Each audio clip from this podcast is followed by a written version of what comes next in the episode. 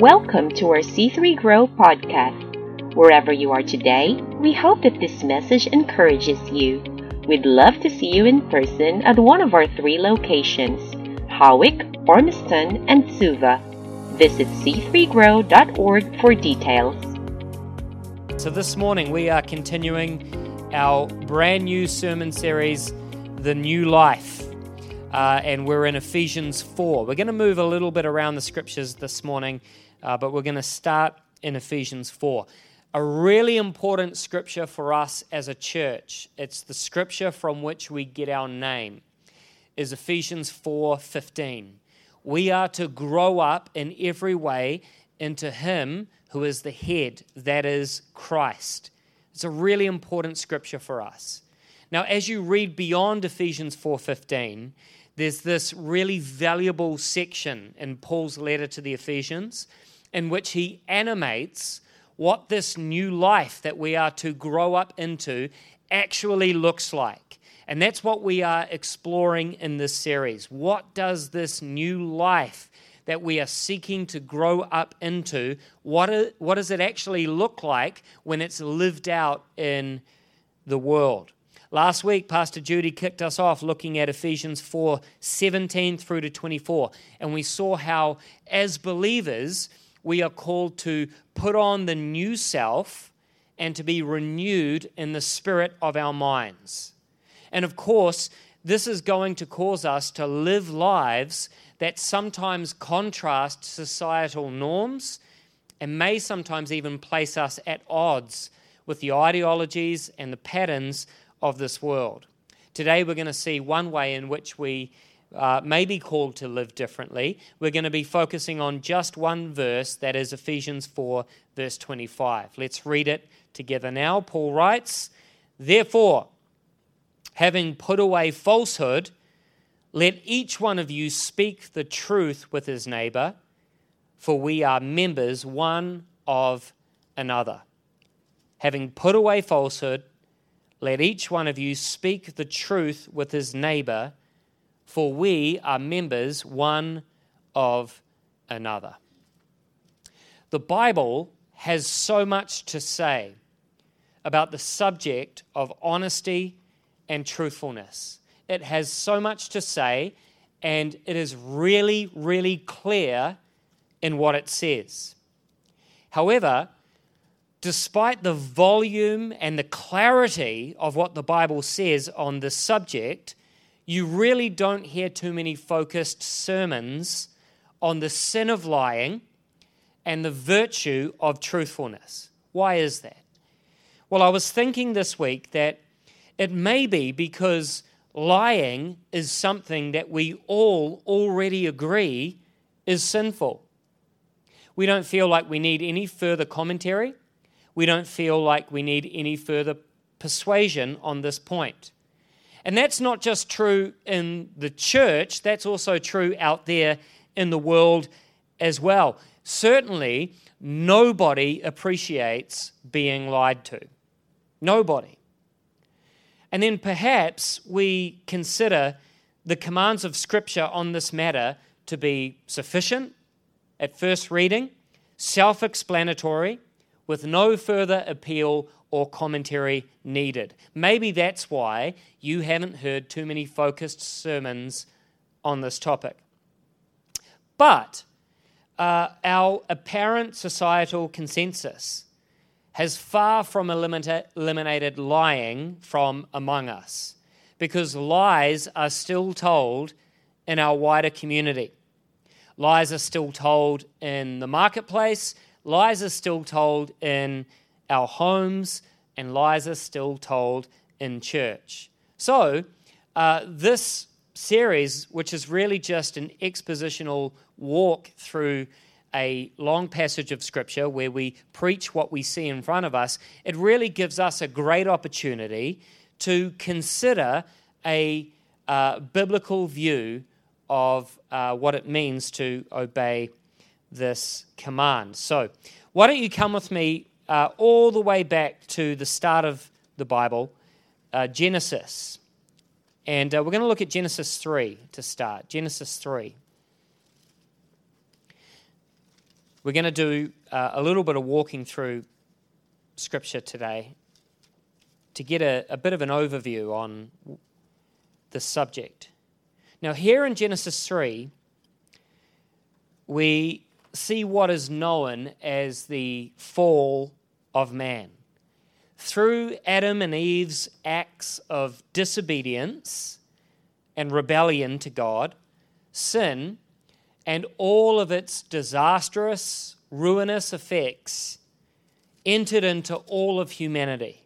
Humanity was plunged into fallenness and sin. And it was all instigated by a liar and a lie. So let's read together Genesis 3, verse 1. The serpent was more crafty than any other beast of the field that the Lord God had made. He said to the woman, Did God actually say, You shall not eat of any tree in the garden? And the woman said to the serpent, We may eat of the fruit of the trees in the garden, but God said, You shall not eat of the fruit of the tree that is in the midst of the garden, neither shall you touch it, lest you die. Now, here's a big moment in human history. The serpent said to the woman, You will not surely die. Five words You will not surely die. That is the most powerful lie in all of human history. Go ahead, eat the fruit. What's he really saying? He's saying you can't live with your faith and your trust in what God says. No, no, no. Trust your eyes, trust your appetites, trust me, but don't trust God. This is the most powerful lie in all of human history, for from this lie proceeded all other lies and all of our problems without exception. This is the doctrine of the fall of man. All of our personal problems, all of our relational problems, all of our social problems, all that is wrong in this world, all that is evil, all that is immoral, all that is not as it should be, all decay, all disappointment, all weakness, all sadness, all sorrow, all pain, all trouble, all regret all conflict, all hate, all envy, all bitterness, all crime, all murder, all deception, all error, all manipulation. All of it traces back to these five words, to this monumentally tragic event, all instigated by a liar telling a lie. Come with me now over to the next book, Exodus, and we're going to look at chapter 20. Here in Exodus chapter 20, we're going to read from verse 16. We see the Ten Commandments. It's revealing of both God's nature and his will for his people. Commandment number nine You shall not bear false witness against your neighbor. Pretty clear, right? Over in Leviticus chapter 19, verse 11, you shall not steal, you shall not deal falsely, and you shall not lie to one another. Come with me over to the Proverbs wisdom literature after the Psalms, and we're going to look at just a couple of Proverbs. Proverbs chapter 6, verse 16. There are six things that the Lord hates, seven that are an abomination to him. Haughty eyes, a lying tongue, and hands that shed innocent blood, a heart that devises, devises wicked plans, feet that make haste to run to evil, a false witness who breathes out lies, and one who sows discord among brothers. Proverbs 12, verse 22 lying lips are an abomination to the Lord, but those who act faithfully are his delight. Now, this one's my favorite. And I've been thinking about it all week and I still haven't quite figured it out. But it's awesome. Okay? Proverbs 20, verse 17. Bread gained by deceit is sweet to a man, but afterward his mouth will be full of gravel. Bread gained by deceit is sweet to a man, but afterward his mouth will be full of gravel. It's a great picture. Okay, well, come with me into the New Testament, and uh, we're going to go to the book of Titus. So, Paul wrote this letter to uh, the church in Crete, and uh, Titus was a leader in the church of Crete. Uh, we're going to look at chapter 1. We're going to look at the opening couple of verses of the letter. This is Paul's introduction of himself and the letter. He writes like this Verse 1 Paul, a servant of God and an apostle of Jesus Christ, for the sake of the faith of God's elect and their knowledge of the truth, which accords with godliness, in hope of eternal life, which God, look at this, who never lies, promised before the ages began. God never lies. Now, why did Paul include that little detail? God himself never lies. It's because Paul was writing to a people group who had a well earned reputation for lying, for dishonesty. Have you ever heard the phrase cretin? He was writing to the cretins. They themselves were reputably dishonest. They had emerged or had not yet emerged from the worship of Zeus, who was this mythological Greek man became God who had a shady reputation himself. He was a liar. And from this, the Cretans uh, had drawn a kind of divine permission for their behavior. After all, if God himself lies, then why can't we?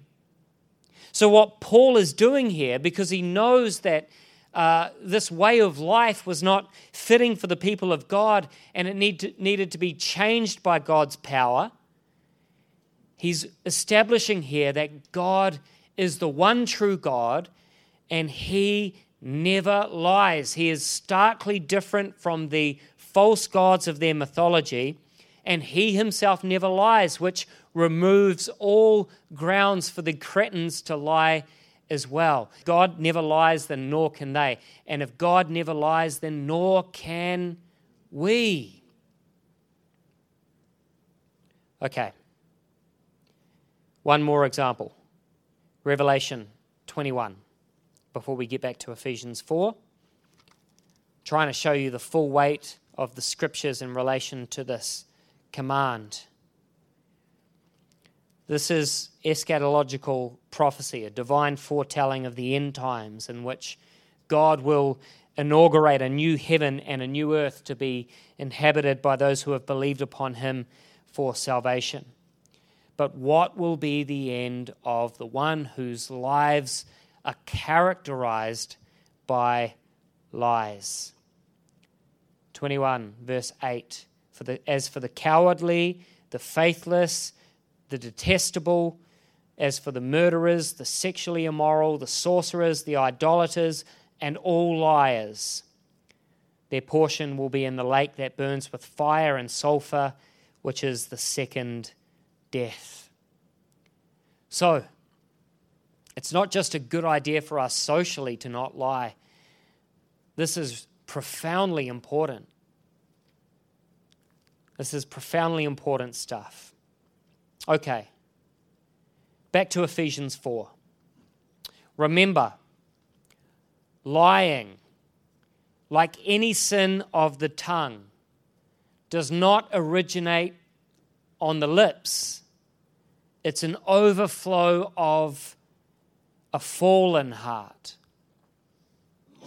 Verse 25 begins with therefore. In other words, this imperative to speak the truth and to not lie flows on from what has been said immediately before. That is our text from last week that Pastor Judy preached. From verse 17, I say this and testify in the Lord that you must no longer walk as the Gentiles do, in the futility of their minds. They are darkened in their understanding, they are alienated from the life of God because of the ignorance that is in them due to the hardness of their heart. They have become callous and have given themselves up to sensuality, greedy to practice every kind of impurity. But that is not the way that you learned Christ, assuming that you have heard about him and were taught in him, as the truth is in Jesus, to put off your old self, which belongs to the former manner of life and is corrupt through deceitful desires, and to be renewed in the spirit of your minds, to put on the new self created after the likeness of God in true righteousness and holiness. And from there, we read our text for today. Therefore, having put away falsehood, let each one of you speak the truth with his neighbor, for we are members one of another. So, falsehood is a characteristic of the old self.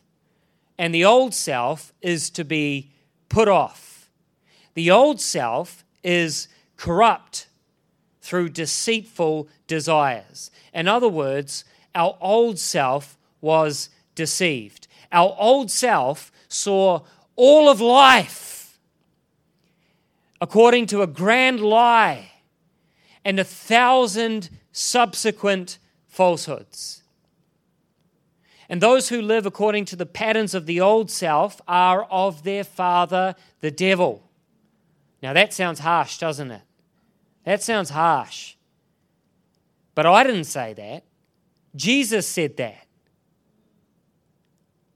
Jesus said that, not me. Satan's deception led to our fall and to the old deceived self, which deceitfully sows desires that corrupt and give birth to all kinds of sin, including the sin of false witness. And when you think about it, when you think about the big picture, it makes sense, doesn't it? That a liar would beget a lie that begets lying.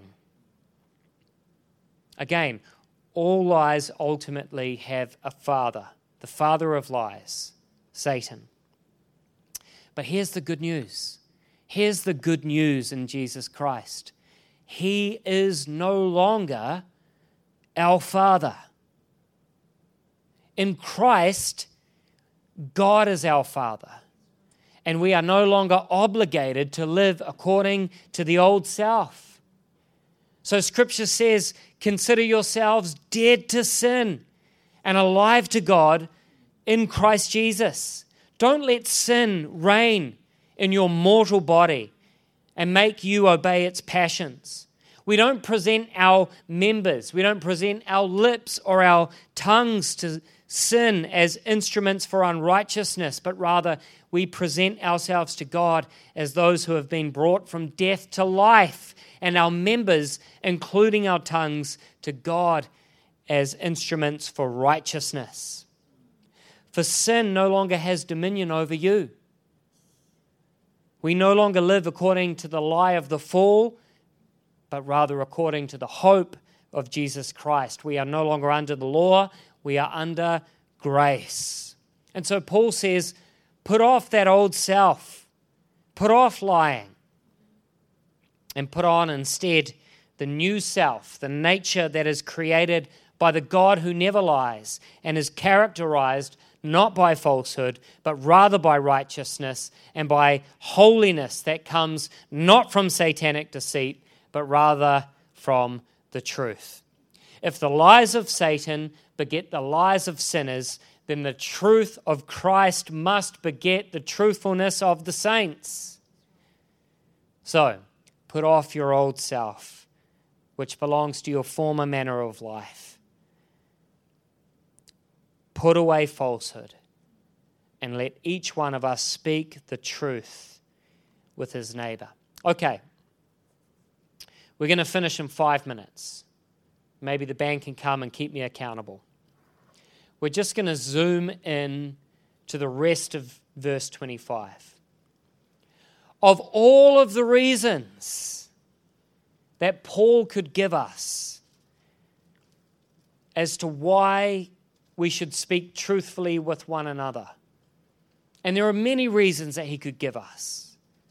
He doesn't even need to give us a reason. He could just say, God commands us, therefore we are to obey.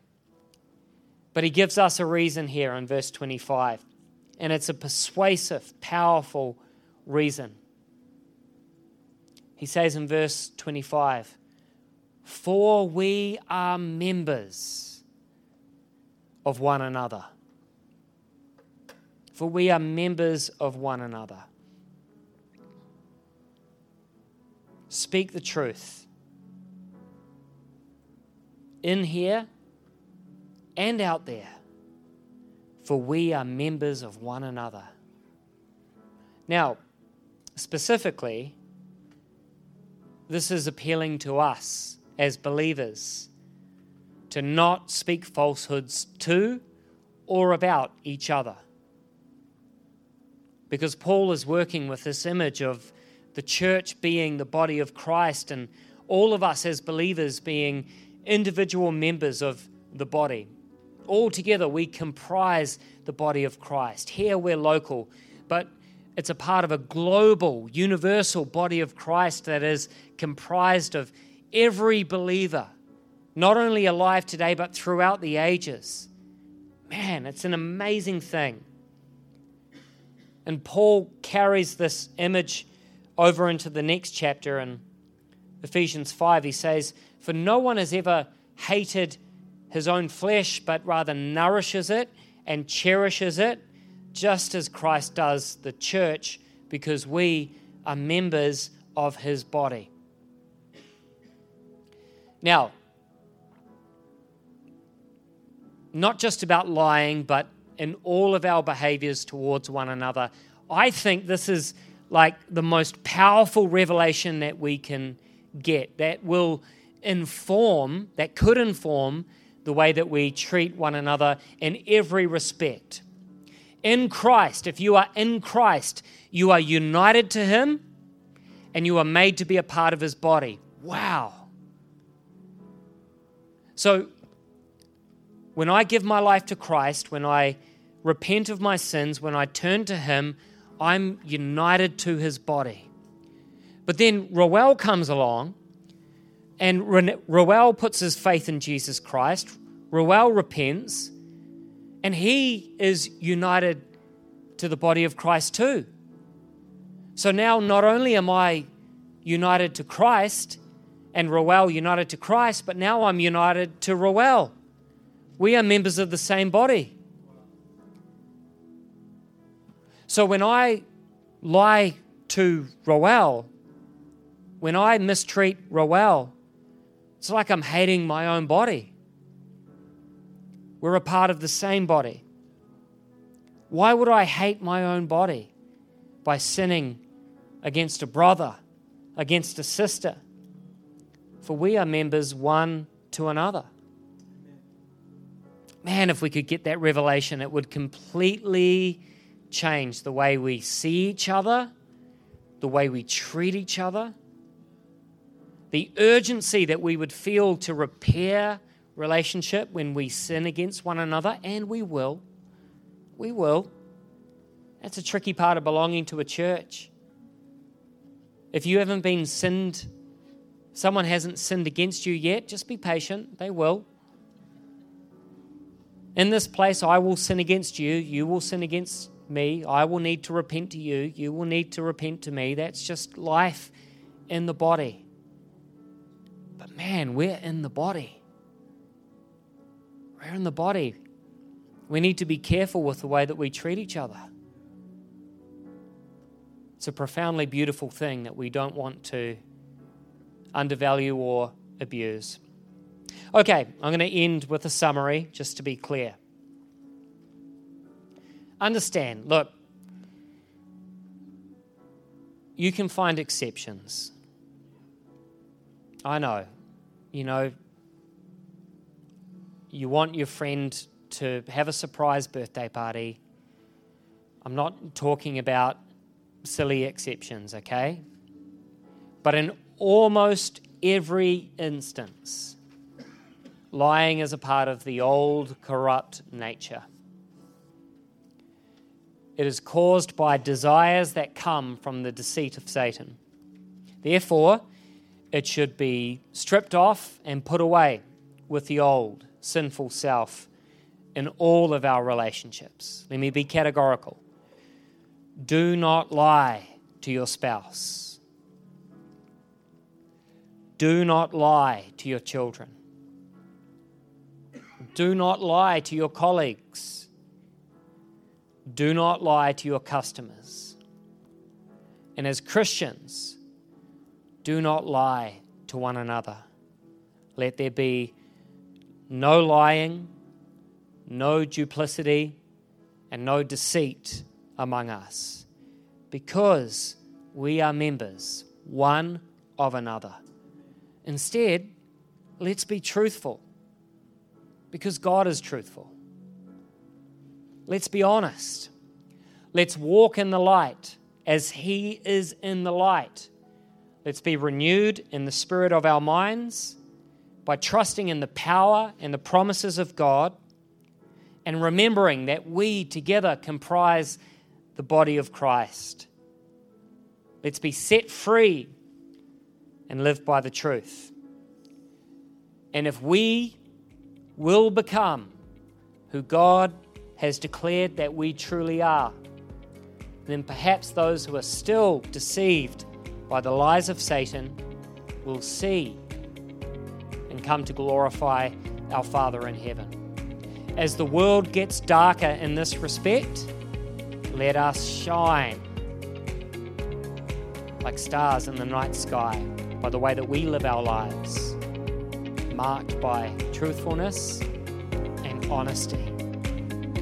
May it be so because this is God's will for us in Christ Jesus. Thanks for listening. We hope this message has blessed you. For more information about our church, you can find us online at c3grow.org